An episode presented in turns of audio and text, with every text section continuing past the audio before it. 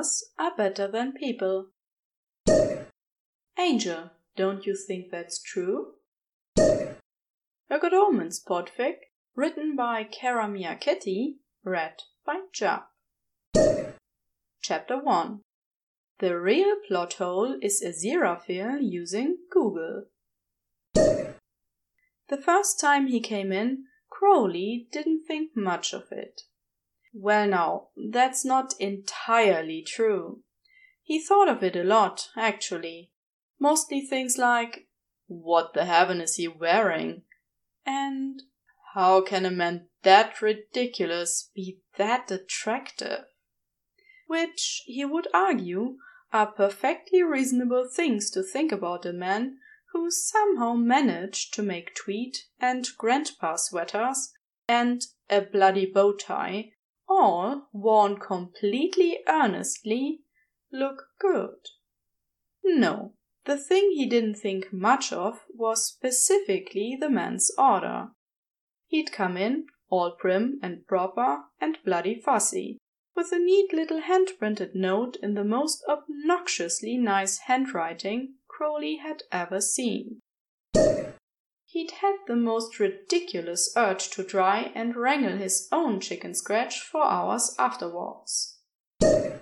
And asked for four bouquets. All the same, with a fair bit of freedom on Crowley's end as to what they should include. He was only told they had to have peonies and snapdragons. The rest, the man said, in an equally obnoxiously nice voice, was entirely up to Crowley. I leave it to the professional, he'd said. How quaint. Crowley might have sneered if he hadn't been so fascinated. When asked who the bouquets were for, the man had hummed slightly and given a non-committal answer. He deemed it not important, and only said that they were not for a romantic partner. It wasn't much to go on, but Crowley had worked with less before. At least he had two specific flowers, which together informed the overall color scheme.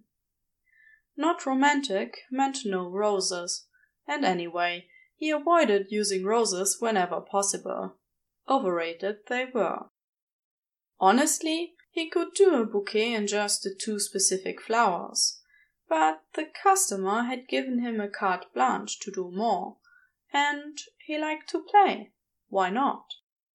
He'd eventually designed something that he thought suited the man's overall aesthetic, since the color of peonies and some of his available snapdragon stock matched well with the pale creams and blues he'd seemed to favor.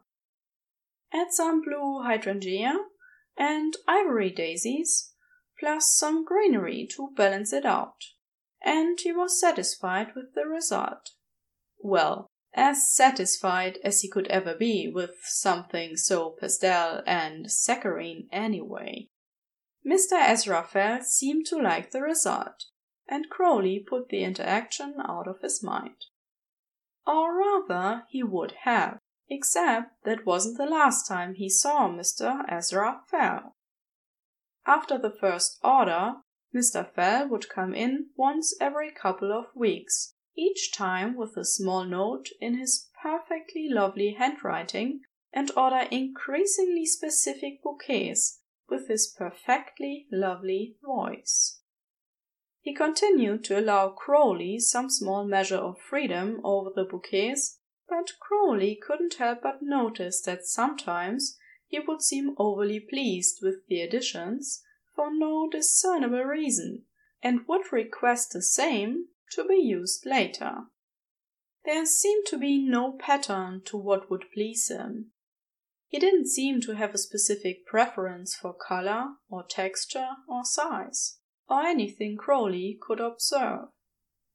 Likewise, he never complained outright about any of the liberties Crowley took, but some were met with a small downturn of his normally radiant smile. This, too, did not seem to follow any rule that Crowley could discern, This was unacceptable. Crowley found, for some reason, that he was quite determined to please Mr. Fell. Something about him drew Crowley in, which was unusual, to say the least. It wasn't that Crowley didn't notice people, or that he didn't like what he saw. He just generally preferred people on an aesthetic level, and rarely continued to like them as he got to know them.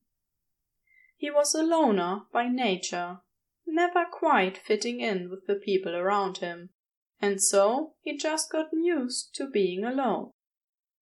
Mr. Ezra Fell made Crowley want very much to not be alone. Rather, he would have quite liked to spend more time with the man, who seemed impossibly pleasant. Most pleasant people irked Crowley like nothing else could, because he was very good at reading people, or at least their flaws. He saw through false pretenses like they were glass, hence his aversion for getting to know people. Mr. Ezra Fell, however, seemed completely, entirely, improbably genuine and Crowley was drawn to him like a snake to a heat lamp. It wasn't that he thought the man was perfect, not by far. He was, as mentioned, fussy and a little too proper at times. He seemed easily flustered, and perhaps a little judgmental. Actually, Crowley thought that, underneath his sweet exterior, there was something of a bastard lurking although he couldn't confirm this. There was just something about him, little glimpses Crowley caught during their brief but captivating conversations, that seemed to hint at hidden depths. Still, his overall goodness seemed very real, and Crowley told himself that he was only imagining the glint of mischief he sometimes thought he saw to make him more relatable, perhaps, since Crowley himself was made of mischief, or to make him seem more real. People as good as Mr. Ezra Fell simply couldn't exist. Crowley half thought he was an angel, to the point that, until he'd learned his name, that's what he'd called him in his head and had very nearly slipped up and called him Angel instead of Mr. Fell on no less than three occasions. He'd made a conscious effort after the last time to try and only refer to him in the most formal way possible, even in his own mind, to avoid such an embarrassing slip up. It had not taken. In short, Crowley was fascinated by him, or more accurately, infatuated. But he was vehemently pretending that wasn't the case. It wouldn't do to develop feelings for a fussy angel. He was about the furthest thing from an angel one could get, and though Mr. Ezra Fell continued to purchase his bouquets, he'd never seemed especially fond of Crowley himself. He liked his work, certainly, and could be drawn into conversation easily enough, but his attitude towards the man was usually painfully professional, and at times downright frosty. Crowley couldn't get a read on him, which was probably exactly why he wanted so badly to please him. Crowley suffered from an inability to let sleeping dogs lie, as it were, and he hated puzzles he couldn't solve. The angel was exactly such a puzzle, wrapped up in an inexplicably attractive package, and Crowley was bored, lonely, and very, very weak. He'd begun keeping lists of all the items Mr. Ezra Fell had ordered specifically and noting which ones he seemed to have positive or negative reactions to. He had a small notebook that had been completely overtaken with this endeavor, because Crowley had nothing better to do than obsessively track the floral preferences of one singular man, apparently. It was one night, staring intently at that notebook, that he had a sudden epiphany. At first, he dismissed it. Mr. Azraphel was as established an angel. And besides, no one knew that much about flowers, unless they worked with them. Even most florists didn't. Crowley only did because, as stated, he could not leave things alone. He liked plants more than people, hence his decision to become a florist. And if he liked something, he was utterly incapable of not obsessing over it. When he committed to the study of something, he committed wholeheartedly. So, naturally, he was well versed in the language of flowers and looking over his notes, it almost made sense. Almost. There was, in fact, a pattern between what Mr. Azraphel liked and did not like. The thing was, if the pattern was in fact there, and wasn't just some insane coincidence, then Mr. Azraphel was more than a little bit of a bastard. Snapdragons and peonies, representing anger and deception. He'd like the hydrangeas in that one, which represented frigidness. The daisies had been met with a faint, almost ironic smile and he would love to know what exactly that was about. Another bouquet he'd requested sunflowers, which, despite their cheerful and generally positive connotations, could represent false riches, and geraniums representing stupidity. Then one had included orange lilies, which could mean hatred laurel for treachery, nettle for slander, lobelia for malevolence. The list went on, and every flower that had been specifically requested had some underlying negative connotation. The flowers that he'd liked held the same. And each one that he'd rejected daisies, forget-me-nots, zinnias, magnolias, and all of those were overwhelmingly positive, with little to no negative associations. Mr. Ezra Fell, at a glance, was accusing whoever he was purchasing these bouquets for of being heartless, cruel, lying, greedy idiots. They had to be the same people each time, he thought, because it was always four bouquets, always all the same. The question was, who the heaven was it that could make such a kind, if distant man angry enough to send not one, not two, but several insulting floral arrangements? I've got to be jumping to conclusions. Crowley muttered to himself, looking at the list as if, somehow, it had another hidden secret to share. One that would somehow contradict and correct the one he'd discovered already. But no answer was forthcoming. Crowley needed a drink. Chapter 2 Impressive how far you can shove your foot in your mouth. Snakes don't even have feet. Two days after Crowley's startling realization, the angel himself graced the flower shop with his presence.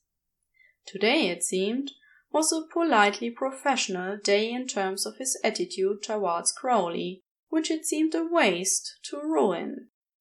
Unfortunately, Crowley's mouth didn't get the message. You're a bit of a bastard, yeah? he asked, jotting down today's order. narcissus today for selfishness, and petunias, more anger. And then winced, because he hadn't meant to ask that. Mr. Ezra Fell's mouth fell open slightly, eyes widening a fraction, for all of a half second before he composed himself. I'm sure I don't know what you're talking about, he said stiffly, eyes narrowing as his mouth turned down, and damn it, damn it, damn it. That wasn't at all what Crowley wanted. He didn't want to alienate the man. For starters, he was one of his best, most consistent customers. That he had a crush on the man, and that the man was an excellent conversationalist, when he could be coaxed into it, which had been more and more frequently of late, was just a bonus. Or it had been. Well, in for a penny. He was screwed anyway. You hate these people, Crowley said slowly, shrugging. Either that or. Oh. It occurred to him that, perhaps, the angel had not been the one selecting the flowers. Oh, it's just. He needed to at least attempt some damage control. Fuck, fuck, fuckety fuck. The bouquets, he said, as if that were an explanation of any sort. It's, uh, are you, um, selecting the flowers yourself? Or are you, um, working off of, of someone else's suggestions? That made sense, he supposed. Perhaps someone else was responsible for the insults. Perhaps, oh, perhaps someone else was playing some sort of subtle trick on the angel. It wasn't as though most people would understand flower language.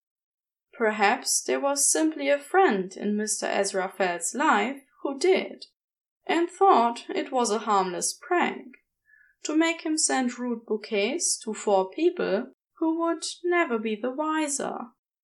Of course, Crowley had arrived at his original conclusion because Mr. Ezra Fell seemed exactly like the sort of man who would know flower language himself. But perhaps that was just wishful thinking. He did, after all, fancy the man. The man in question stared at Crowley for a moment, as if trying to read his mind, to figure out what was going on in his head. After a pause, he said quite carefully, I have been selecting them myself. Oh, well, there went that theory, he supposed. From, uh, I mean, how are you picking them, if you don't mind me asking? Suppose I do mind, the angel said, having adopted that frosty tone that made Crowley want to hide in a back room and yell at his plans for a good long while.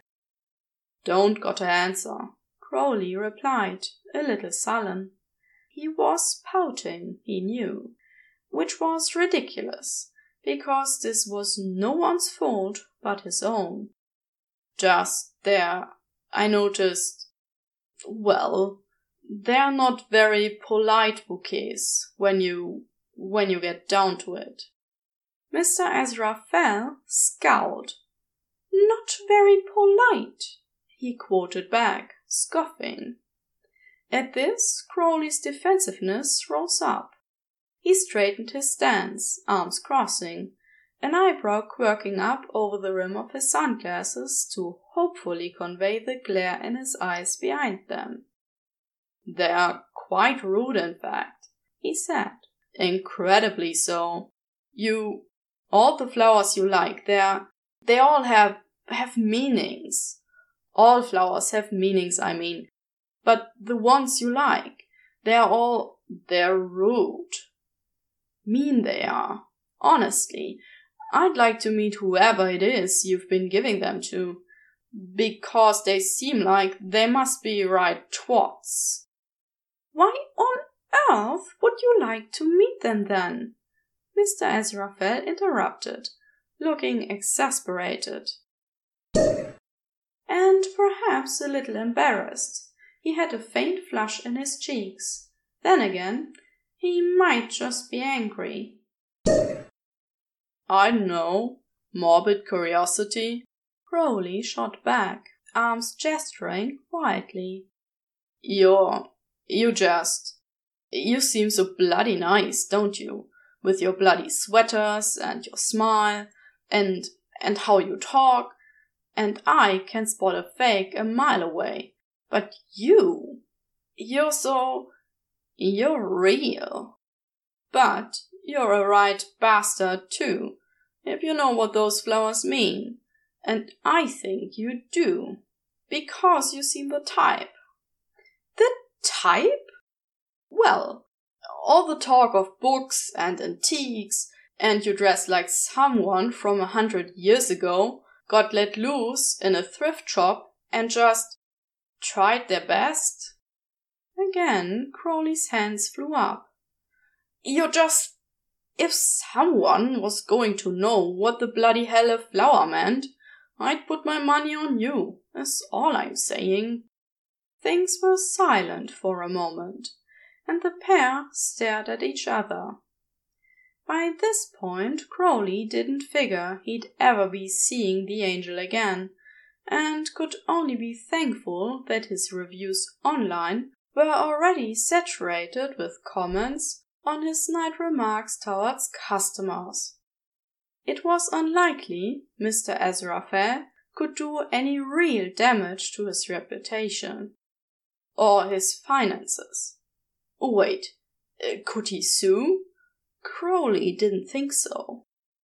Then, just as Crowley was about to break the silence, with what he didn't know. An apology seemed smart, but he'd never been one to apologize, and probably would have failed horrendously at the attempt. The most unexpected thing happened. The angel laughed. It started out as what Crowley would have initially called a scoff, if not for the faint chuckle it grew into, and then continued on, from that faint chuckle to an outright one, and after a moment the angel was, in fact, laughing. If he'd not been so confused and upset, he might have noticed that it was the most beautiful sound he'd ever heard. As it was, his appreciation of it was relegated to a tiny voice in the back of his head that was already scheming ways to get to hear it again, possibly multiple times. As many times as he could manage. Beautiful laughter wrangled from the angel with no regard to how he achieved it. He'd jump out of a fifth story window if he thought it could make the other man laugh like that again. This voice, of course, was being drowned out by the much louder and more pressing one that was repeating variations of the phrase, What the fuck? on a loop. He just barely managed to keep his mouth from following that particular voice's lead. Instead, he managed to restrict it to a quiet what which he repeated a couple of times, before finally finding the volume to ask, What's so bloody funny? This only made Mr. Aziraphale laugh harder, though he made an obvious effort to collect himself. Unfortunately, his attempts to do so seemed to have the opposite effect. Each time he seemed to be making headway, he'd start up again. Eventually, Crowley caught the bug as well, snickering a moment before breaking into his own laugh. The pair of them probably looked ridiculous, and for the life of him, he still didn't know what they were laughing at. But it was easily the best interaction he'd ever had with his favorite customer. It was also easing his mind a little, because the laugh sounded properly amused, not mocking, so he couldn't help hoping that perhaps his rambling had somehow smoothed things over between them. He'd hate it if this were the last time he ever saw the angel. Oh, oh, I'm so, so sorry, Mr. Azraphale said, finally managing to calm enough to get the words out. It just, it caught me off guard. I wasn't expecting that. Expecting what, exactly? Crowley asked, hiccuping slightly. He cleared his throat in an attempt to regain control over his body. I'm still not even remotely sure what just happened. Well, Laughter is rather contagious, dear boy. Yes, yes, but why were you laughing in the first place? Oh, Mr. Azraphale blushed, and that was a sight Crowley would take with him to his grave. And possibly his bed tonight, but he at least had the decency to feel a little guilty about that bit. Well, yes. I'm. I'm honestly not even sure, really. Just, I suppose, something about. about being accused of being a bastard of all things. And by my florist of all people. And then you were so flustered and saying such nice things, even though you were insulting me. Oi, who said me calling you a bastard was an insult? Crowley interrupted, somehow managing a playful smirk. The angel paused, expression thoughtful for a moment, before breaking into a smile.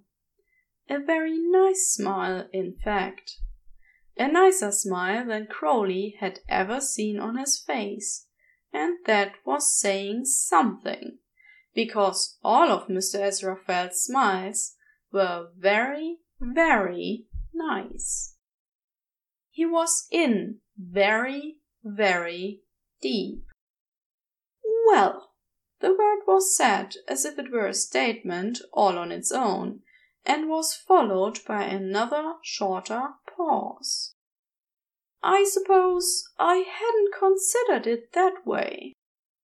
Was a compliment. Crowley drawled, leaning his hip against the counter, arms crossing. Had he imagined it, or had the angel's eyes flickered to follow the movement? Had to have. A compliment, the angel replied, tone somehow both conveying a dry exasperation and a pleased sort of fondness.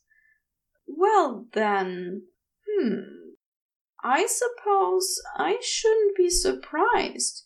You'd consider that a compliment, should I? Crowley would have gotten defensive again, except Ezra's voice hadn't changed between the statements. Except that it might have gotten a bit flirty. Wait, no, that was him projecting again, wasn't it? So, do I get to know who they're for now? He pressed. Or are you gonna pretend you didn't know full well exactly what sort of bouquets you were ordering? The blush returned, more intense this time. Crowley wondered just how flushed the angel could get. They're for some associates, Ezra said with a faint scowl. They, well, I own a small business. It's been in a family for generations. And my family has something of a history with a few other families, due to business relationships and a few marriages here and there. There are some legal matters. that are a bit tied up at the moment. And I've had a few things I should rather like to say to the others. But of course I can't, because it'd be bad for business. And anyway, I can't go upsetting over a hundred years of history just because they're all, um, twats. Quite. Ezra chuckled again, but luckily this time it remained just a chuckle. Wouldn't do to get him going again when this was the most personal information Crowley had gotten out of him in months. Well, anyway, I found that I constantly had a few choice words for them on the tip of my tongue, and it was rather difficult to rein them in. So I thought, oh well, I'll simply find a way to say it without saying it. So, flowers. Just so. Ezra looked a bit chuffed by this point, like he was quite clever for having thought of this strategy. And really, Crowley supposed it was clever. After all, no one knew flower language anymore. No one, apparently, except himself and the angel. Chapter 3 Someone contact Merriam Webster so Aziraphale will get off my back. If you want me capable of speech, stop short circuiting my brain. It was a couple days later, Mr. Fell having come in to pick up his most recent order, when Crowley very suddenly and without prompting broke the silence between them to say, No wonder you were so put out with some of my additions, yeah? He grinned. Sending someone a bouquet with a flower calling them a greedy lying asshole isn't much good if it's also got a flower that says, I forgive you, or some such nonsense. His smile, already a mischievous thing, turned downright evil as he allowed himself to peer over the tops of his sunglasses. Should have been honest with me from the jump, you know, Mr. Fell. I could have been much, much meaner than all that. Is that right? the angel replied, looking pleased as punch. Well, I bow to your expertise, and, um, he paused, suddenly sheepish. Where moments before he'd been the picture of confidence, he suddenly couldn't meet Crowley's eyes even through the sunglasses. Perhaps because of the sunglasses? Crowley knew they could be off putting. His fingers twitched in the urge to remove them. And? Crowley prompted, trying for gentle. He mostly succeeded, although he was incapable of hiding all his impatience. Well, it's just that I've been your customer for a few months now. I, uh, I suppose you could call me Ezra? I'd love to. Would be what Crowley wanted to say. Or perhaps, thank you for deciding to like me enough to allow me to grace my lips with your first name. Or, I'll call you anything you like if you keep smiling at me like that. Oh, I can think of a few things I'd like to call you. But that was something best kept to the bedroom and under lock and key when Crowley was anywhere else.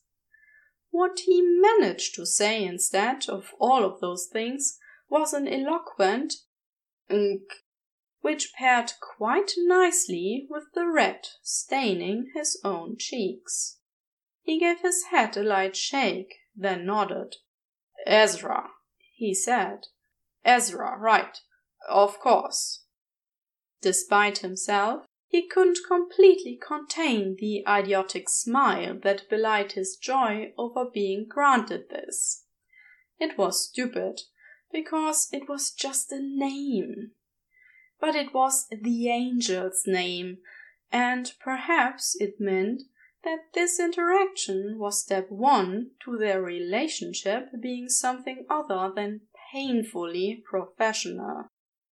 Probably not what Crowley would have liked it to be, but he'd settle for friends. He needed friends. A friend. He needed one single friend. Specifically Ezra. Ezra, for his part, looked quite happy, if still a little on the sheepish side with this turn of events. Shall I? Um, well, it occurs to me that I don't use your name all that often at all, dear boy, but shall I, or, I mean, may I call you Anthony? That'd be fine, Crowley said, the smile almost something you could call dopey by this point.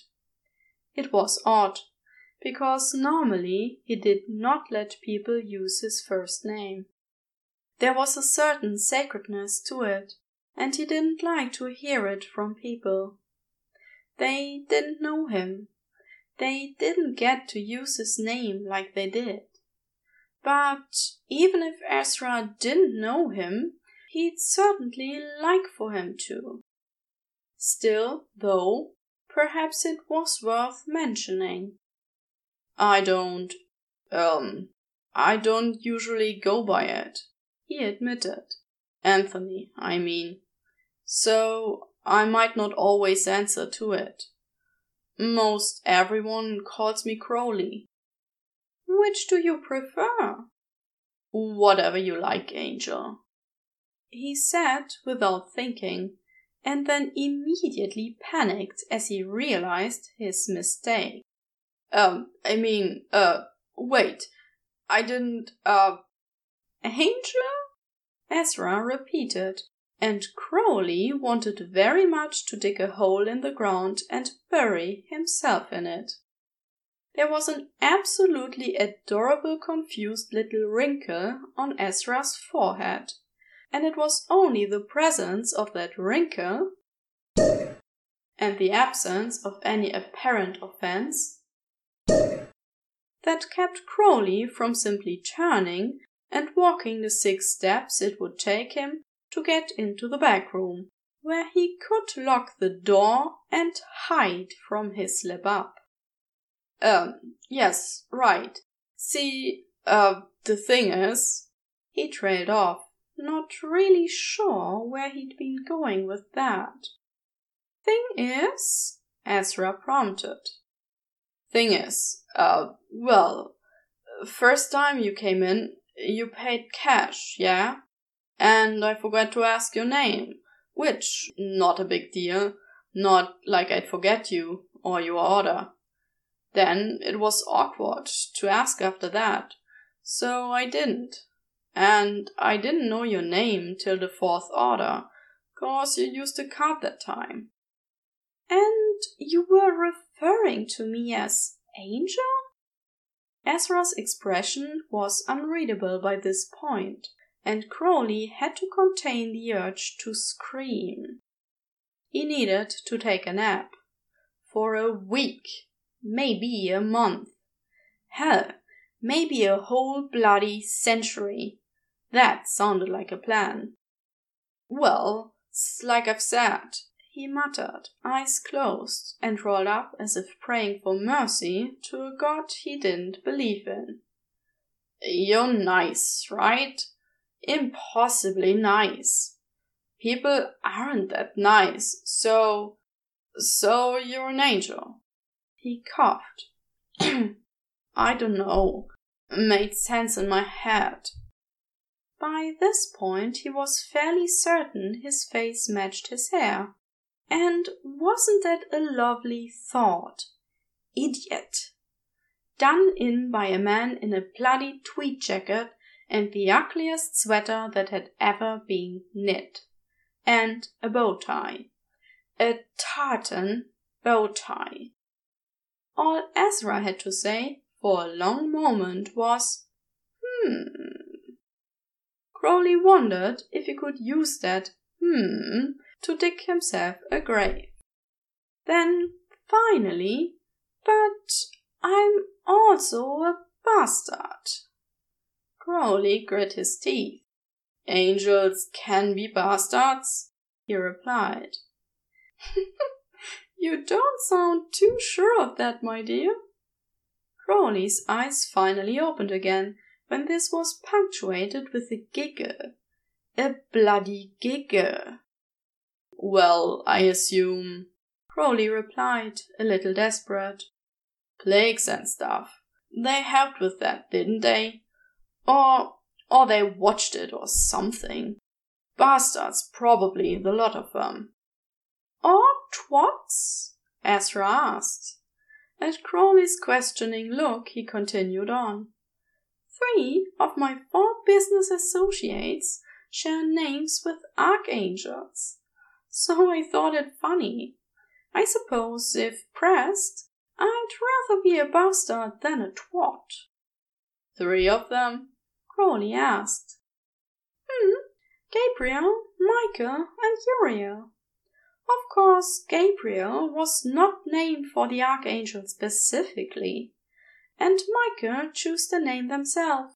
And I'm not sure if they were thinking of biblical references at all at the time. He paused, smiling. Uriel's family did get it from the Bible, but I think they just like how it sounded more than anything else. And the fourth? Oh, Stephen, Ezra said with a wrinkled nose. Not the worst name, though he certainly doesn't do it any favors. Crowley laughed at this and filed away Ezra's casual use of they them pronouns for one of his associates for future reference. If they were going to be friends, their most recent interactions certainly seemed to imply as much. It was good to know that there was at least some awareness of gender fluidity or neutrality, as the case may be. Hopefully, he wouldn't be too put off if he eventually saw Crowley in a dress. Right. Well, I, um, I try not to, um, made things awkward there for a moment, didn't I? He gave an uncomfortable laugh. I think it's been more than one moment, dear, Ezra replied, but he seemed amused more than anything else, so Crowley forced himself to relax. But, well, I didn't. I didn't exactly mind, I don't think. It was just surprising. Don't mind isn't the same thing as being all right with it. Crowley pointed out. Or, um, liking it. Ezra sighed. All right, that time Crowley almost definitely had not been imagining anything. That sigh had sounded downright wistful. Well, I suppose. He paused, and Crowley waited desperately to learn how that sentence was meant to go. I suppose I might have, well, liked it, he finally said, and the blush was back, along with a very shy, sweet sort of smile, and Crowley thought he was going to die because his heart was suddenly beating far too quickly, and his own face was far too hot. His neck, too, come to think of it, and the tips of his ears. Nk, he said, which still was not a word, no matter how many times he said it in one conversation. "'S a bit surprising, Crowley said finally, once he remembered how real words worked. I, um, I sometimes got the impression you didn't like me much. Yes, well. Ezra sighed again. It was raining significant pauses and meaningful sighs. Crowley wished he could use them to water his plants. I, uh, Perhaps I liked you rather more than I let on, and was, uh, overcorrecting? Overcorrecting. Well, yes. He had the decency to look flustered. I was, hmm, I suppose I didn't think it would do to come across as liking you. The way he said liking implied that, were they a good thirty years younger, give or take, he might have said like like instead, and Crowley couldn't figure out how he'd meant it. You thought I might what? Take it the wrong way? Think you fancied me? He was trying for nonchalant, but didn't sell it. Confirmation that the attraction was a one sided thing hurt. But, at least, he knew that it had never been a case of Ezra not liking him at all. That was a plus. Of course, all that false positivity went out the window when Ezra replied with, Might realize I fancied you, more like. Nk. But I have since realized, or rather, I suspect, that you fancy me as well? This was said with the sort of hopefulness that made Crowley want to pinch himself. Nk. Please use your words, dear boy. Nk. Right. Uh, well, I, that is, um, yes. Crowley flushed. I mean, yes. Uh, no, no question mark. Yes, I do. Uh, fancy you, that is. Bloody hell. Why do I feel like a goddamn teenager right now? Ezra smiled gently. I choose to take that as a compliment, he replied. Though at this point I'm not sure if there's anything I shouldn't from you. Crowley managed a self deprecating snort, arms crossing. Not really, he confirmed, expression softening. Ezra, for his part, looked delighted. Well, he said, hands clasping behind his back. He rocked forward on his heels, eyes crinkling. I hadn't expected. I mean, I never thought you would think of of someone like me like that. Crowley blinked, eyebrows shooting up to his hairline. Why the bloody hell not? he asked. Ezra blushed, still smiling an almost dopey grin. Well, I'm hardly Humph. I'm a bit frumpy, aren't I? Crowley started to interrupt, but Ezra continued before he could speak. I like being frumpy, mind. I'm very comfortable. And I'm a bit too old, I think, to be skipping meals and worrying about my figure. But it does somewhat limit my attractiveness, I suppose. Crowley blinked again, and again, and a few more times, a rapid fire. So confused was he by this statement. Limit. Are you insane? He huffed, twitching, and wondering who the bloody hell had made his angel. Wait, no, not his angel, getting ahead of ourselves think there was anything about him that would make him anything less than the most attractive person on the whole bloody planet. Which, once he had a moment to compose himself, he actually managed to say, by some miracle. The trade off might have been that he said too much, as was often the case with him. You're gorgeous, he insisted. You're frumpy, fine, all right, sure, but but looking comfortable isn't unattractive. It's very attractive. It's so attractive, like you're so sure of yourself, and it makes me want to snog you all the bloody time. I am basically never not thinking about snogging you. Ezra, for his part, seemed shocked by this rather impassioned proclamation. His posture straightened, head tilting to the side slightly, eyes wide and mouth slightly parted. After a pause, he finally said, with a pleased little smile, Perhaps we ought to have a date first, dear boy. Crowley's brain short circuited. A, a date, he managed, nearly choking on his own tongue. You, you want us to go on a date? This managed to fluster the other man somewhat, who blushed. Well, I had assumed. I thought if you're interested. Unless. He paused, frowning, the cheer in his eyes dimming to disappointment.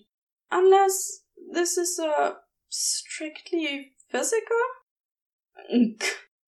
Crowley needed very badly to disabuse Ezra of that notion, but his mind was rather stuck on the word physical and all it implied. He wasn't an especially sexual person, mind, but he'd never been particularly opposed to it. The thought of doing anything physical with Ezra was enough to make him consider his stance on the subject. Enough so that he had thought about it in detail on a few occasions. But that was definitely not all he was after. Not by a long shot. No, he managed to say, realizing the silence had dragged out rather awkwardly, and that the angel seemed to be getting more and more morose by the second. It's not, uh, strictly physical. Or physical at all, really. Well, except the snogging. That's physical. But I, um, I mean, I had thought about other stuff, but that was that wasn't the uh the point of it all. Um he wanted to bang his head against the wall. Bloody hell. He'd basically admitted to fantasizing about him, which he had, but he didn't need to go saying it. Wasn't even the bulk of it, really. Just, uh, errant thoughts sometimes, but mostly I just, um, wanted to get to know you. There was another long silence as Ezra seemed to analyze and mull this over. But you're not interested in a date? he asked, seemingly confused. I am, Crowley insisted. Just you, uh, I wasn't expecting you to suggest it. Sorry. I'm still catching up to the fact that you're interested at all. Ezra gave a little harumph, that fond exasperation present on his face again. But you gave me such a hard time for feeling the same insecurity, he noted. Well, I'm not the one who was doing a bloody ice queen act, Crowley pointed out defensively. I was always nice to you. I am a paying customer, Ezra pointed out. Might have just been nice to me, so I would continue to patronize your shop. Crowley laughed at that. Angel, he said slowly, purposefully this time, enjoying the way Ezra's breath hitched at the use of the endearment. I am never, ever nice to customers or anybody. He paused, eyes looking over the rims of his sunglasses. Just you.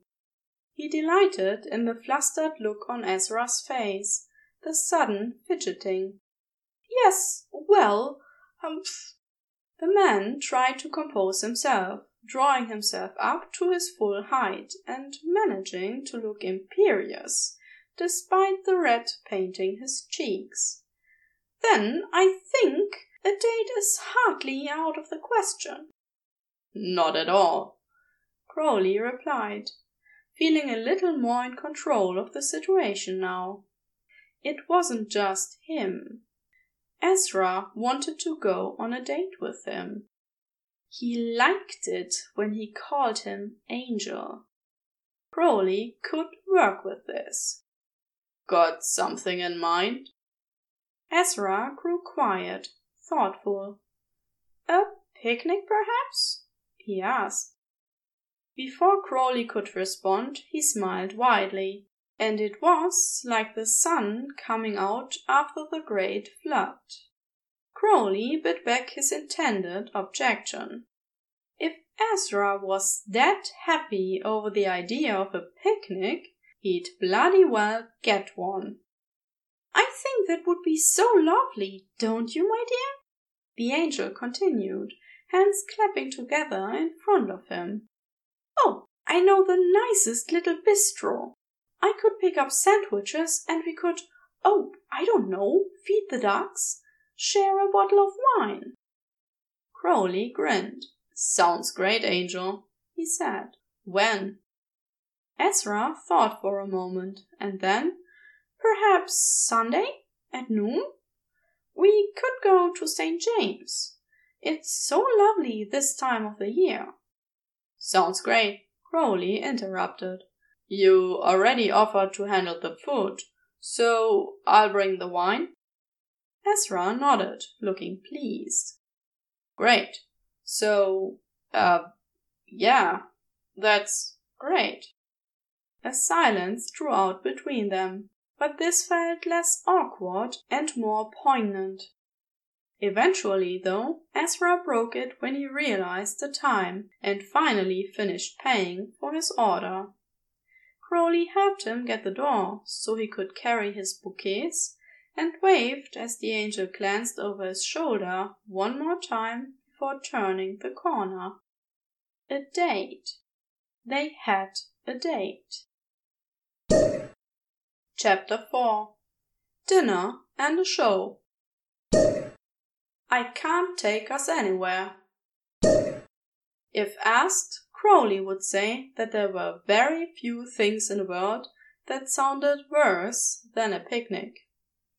He was not, as a rule, against the outdoors, being a florist and all.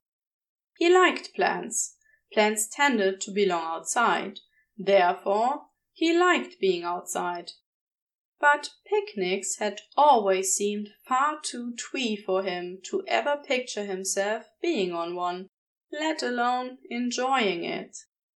He was nothing if not committed to his aesthetic, and his aesthetic was much more suited for things like trips to the modern art museums and concerts than sitting in the middle of a park, eating finger sandwiches and feeding ducks. And yet, and yet, sitting in the middle of a park on a tartan bloody blanket with a twee little basket filled with twee little fingerfoods and a bag of previously frozen pea and corn, because apparently bread was bad for ducks. Who knew?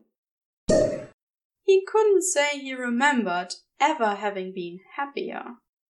The wine helped, but it was mostly Ezra, and he wasn't so committed to his aesthetic that he couldn't admit to that.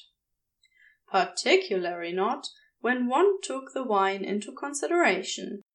It was a very good wine, and he drank enough of it that his tongue was a little loose. It was fortunate that Ezra seemed content to carry most of the conversation, because Crowley was having a very hard time talking about anything that wasn't how nice this all was, and how nice Ezra looked. And as pleasant as it was to say, it wasn't exactly a conversation. What was a conversation, and a delightful one at that, was the subject of Ezra's bookshop and his customers or rather people who wished they were customers. Since Crowley wasn't sure they counted as such, if they didn't actually purchase a book. Why ever would I want them to do that? Ezra asked, looking offended at the very thought.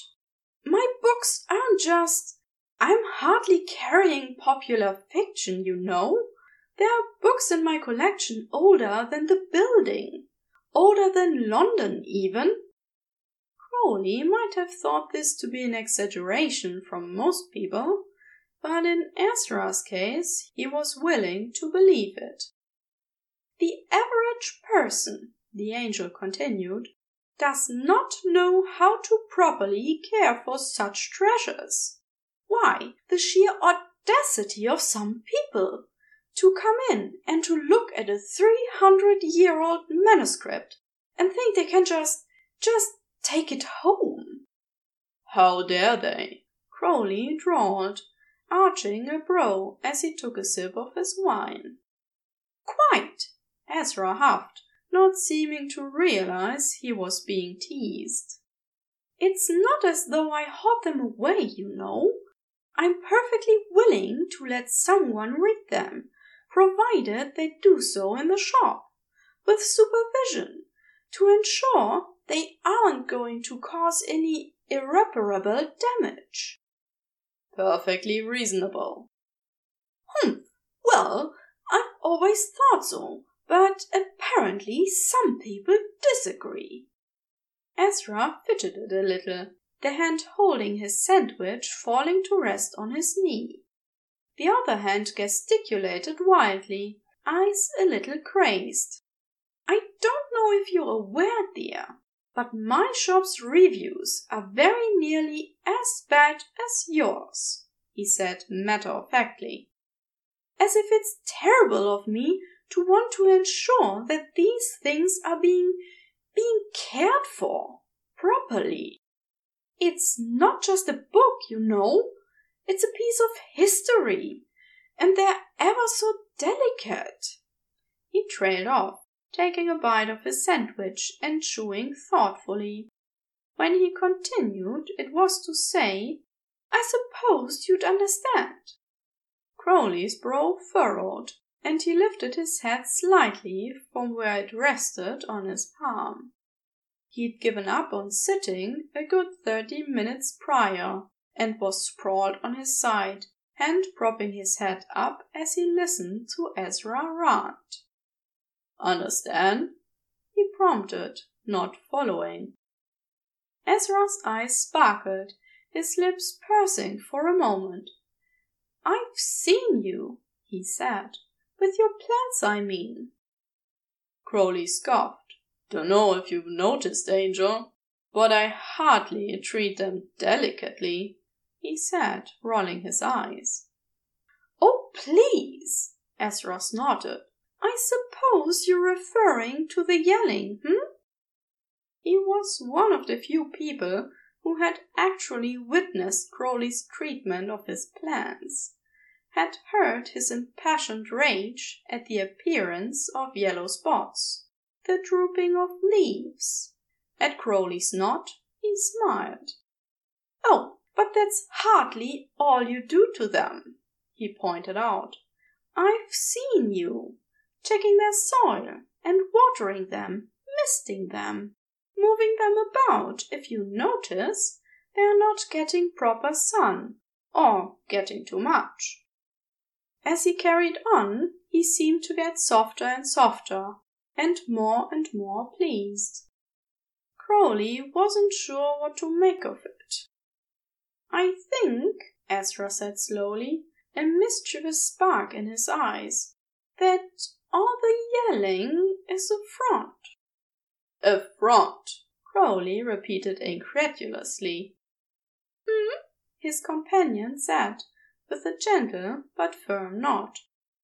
I think you're actually quite soft, he said with a grin.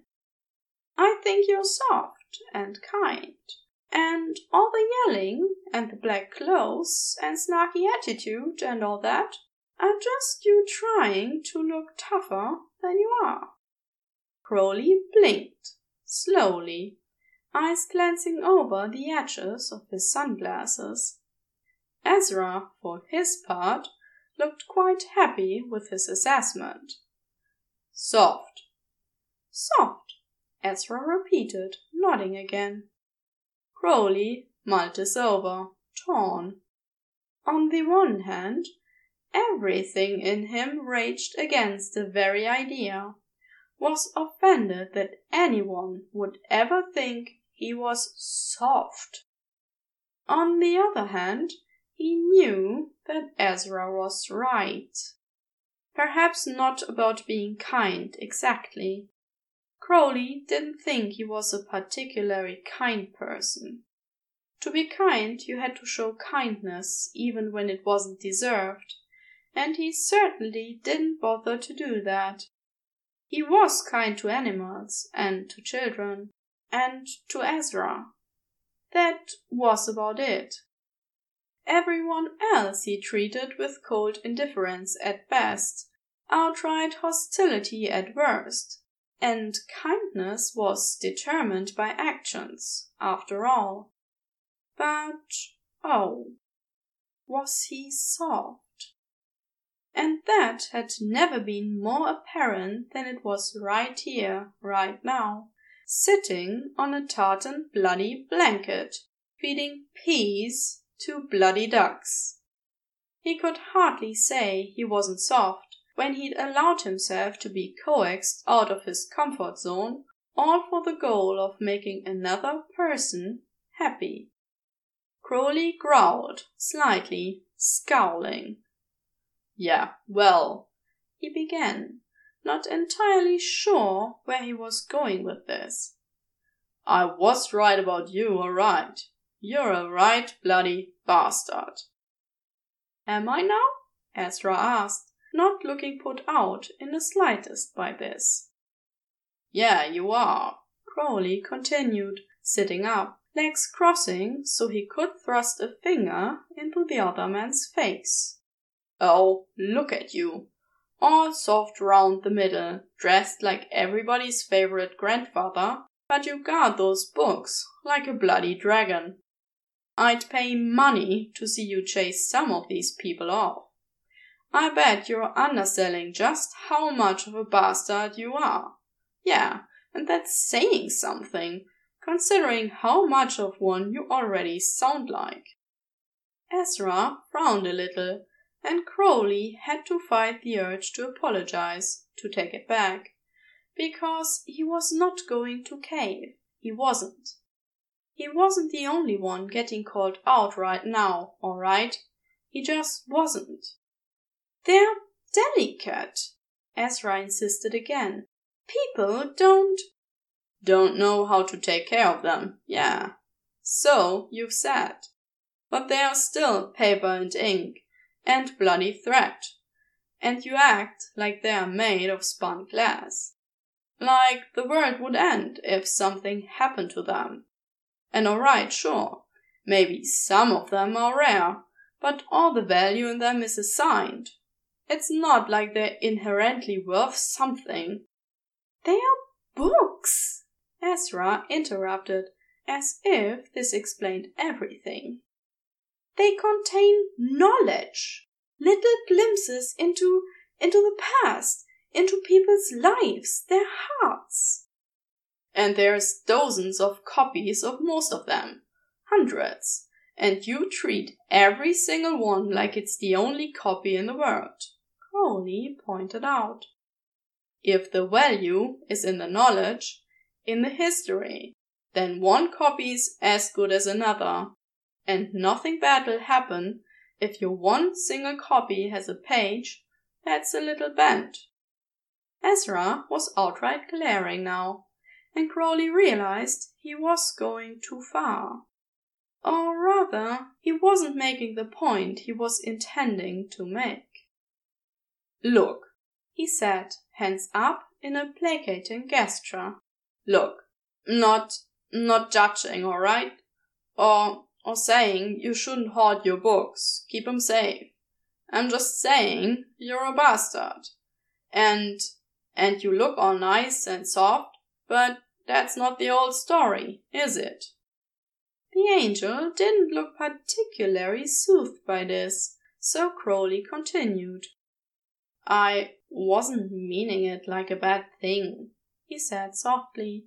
I think I think it's good that you're protective of what you think is important. Just pointing out, yeah, it's not like I'm the only one who's who's not what he looks like. There was a long silence, and Crowley fought the urge to sigh. That was that then. Shouldn't have surprised him. He always screwed things up. Plus size, Ezra had no pending orders. There wouldn't be a need to cancel anything, or any awkward, painful frostiness if he came in to pick something up. He could get up, wish him well, and never see him again. Better this way. He was already half in love with the man. Letting this go any further would have been asking for trouble. He coughed. Right, he said, scratching his neck. I'll just, uh. Jaw clenched, he went to stand. He'd no sooner moved, however, than Ezra's hand shot out, hovering awkwardly over his own.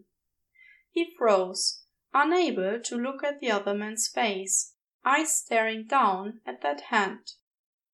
Don't go, Ezra said quietly, hesitating a moment longer before laying his hand atop Crowley's. There was something in his voice, something so small and a little desperate, and Crowley couldn't believe it, because what did Ezra have to feel small and desperate about? Crowley swallowed, eye still on the hand, on their hands. Tentatively, he turned his own over, equal parts thrilled, relieved, and confused, when Ezra's turned to lace their fingers together. Didn't mean it like it sounded, he said softly, as close to an apology as he could get. Ezra chuckled, an awkward, slightly pained thing. I know that, he said. I think I've gotten to know you rather well, all things considered. I just, humph, well, I have a bit of a temper. Hadn't noticed, Crowley said, only slightly sarcastic. He looked up, just in time to see Ezra's eyes narrow, lips twitching like he had almost smiled. Can't send me rude bouquets, Angel. I'd recognize them. The laugh was less awkward this time, and it warmed him from the inside out. Yes, well, Ezra paused, looking like he was thinking very hard, considering his words carefully. It's not often I have someone I can can talk to properly. I find that I I'm less inclined to temper myself with you. I don't normally snap like that, you know. But I suppose. His free hand reached out, slowly, questioningly, pausing for breath before it made contact with Crowley's cheek, drawing his gaze up to meet the angel's. I suppose I don't worry about it so much, he said thoughtfully. You call me a bastard as a compliment. It feels like like permission. Crowley frowned, cheeks burning, heart pounding his entire being centered on the hand on his cheeks and the words Ezra spoke, on those blue eyes staring into his. He should have taken his glasses off. He hadn't. It was bright, it would hurt. But right now he hated that he needed him more than he ever had. Permission? he asked, throat dry not quite following. Mm-hmm. Another small nod, and Crowley realized they'd gotten closer. When had that happened?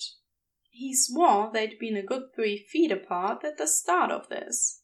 He'd closed some of the distance when he'd sat up, but not this much. Ezra had done that, had moved in, had leaned closer. When? Permission to feel. Well, just to feel, I suppose. He smiled a little, eyes sad. My family wasn't big on emotions, you know. Stuffy made me a little passive aggressive, I suppose. But I know that if I say what I mean, tell you how I feel, that you won't judge me for it. Crowley swallowed again. Never, he confirmed, squeezing Ezra's hand gently. I wouldn't judge you either, the angel said. We're quite a pair, aren't we? Crowley snorted. A good one? he asked, unsure. He saw Ezra move this time. A very slow, deliberate thing, drawing in closer, the hand on Crowley's cheek guiding him. He paused inches between them. Crowley's eyes were already half closed. I think we could be, Ezra whispered, and then his lips were on Crowley's, and everything else vanished. Crowley froze, the half closed eyes shooting open in shock, as if he hadn't seen this coming, as if it hadn't been obvious. But then it hadn't, had it? How could it be when just moments before he'd been sure he'd ruined everything. It occurred to him, at the last possible second, that he might ruin things again if he didn't get it together. He could feel Ezra's uncertainty, the minute shift as the other man prepared to break the kiss, to pull away. He could already hear the apology, the awkward rambling, and heaven and hell, he couldn't let that happen. Just before their lips parted, he pushed forward, releasing Ezra's hand so that he could cup his cheek, his other hand reaching around to the back of his head, fingers buried in his hair. Someone made a sound. He wasn't sure who. All that mattered was that it was soft, needy, the sort of sound someone made that meant never stop kissing me. It didn't seem like either of them were of a mind to do any such thing, not any time soon, anyway, which suited Crowley just fine, thanks. It did break eventually, and the pair stared at each other for a second before diving back in, the second kiss more sure, lips and hands seeking and searching and giving way to tongues and teeth, hair pulling, nails scratching. It was only when Ezra pressed his body forward, when Crowley lost his balance and broke this second kiss by falling backwards, that he remembered where they were. Angel, he tried, hands sliding down to the other man's chest. Ezra didn't seem to notice, trying to correct their positioning and continue kissing. Angel. More firm this time, arms stiff, hands pushing back rather than holding still. Ezra blinked, flustered, and flushed, and it very nearly made Crowley forget his reason for stopping them. Dear? Ezra asked, panting slightly, the haze in his eyes clearing somewhat as he frowned. Picnic, Crowley said, then inhaled sharply. Picnic. We're on a picnic. In the middle of the day. In the middle of a very public park. Oh, Ezra replied. Then, eyebrows shooting upwards. Oh! He flushed crimson, scrambling backwards on their blanket, a hand covering his mouth. I Oh, I've never. Think we should relocate, Crowley interrupted, waving away his state's self defense. He didn't need to hear that Ezra had never lost control like that in public before. Actually, no, wait. He'd like very much to hear that. But later. Sooner rather than later. At his flat, or Ezra's, on a couch. In between snogging like teenagers. Oh, yes. Ezra blinked owlishly. I mean, assuming you want to, uh, continue this, Crowley said. Just this, I mean. I wasn't, uh, implying anything else. Just uh, would like to keep doing this without. He gestured at the park in general. I don't know, offending someone. Ezra's expression softened, even as he smirked at Crowley. Offending someone? He repeated, obviously not believing that Crowley would care about doing any such thing. Well, Crowley conceded, smiling devilishly. More like, I don't want to be interrupted. Well, Ezra composed himself, then began packing up the basket. By all means, dear. My place or yours? The end.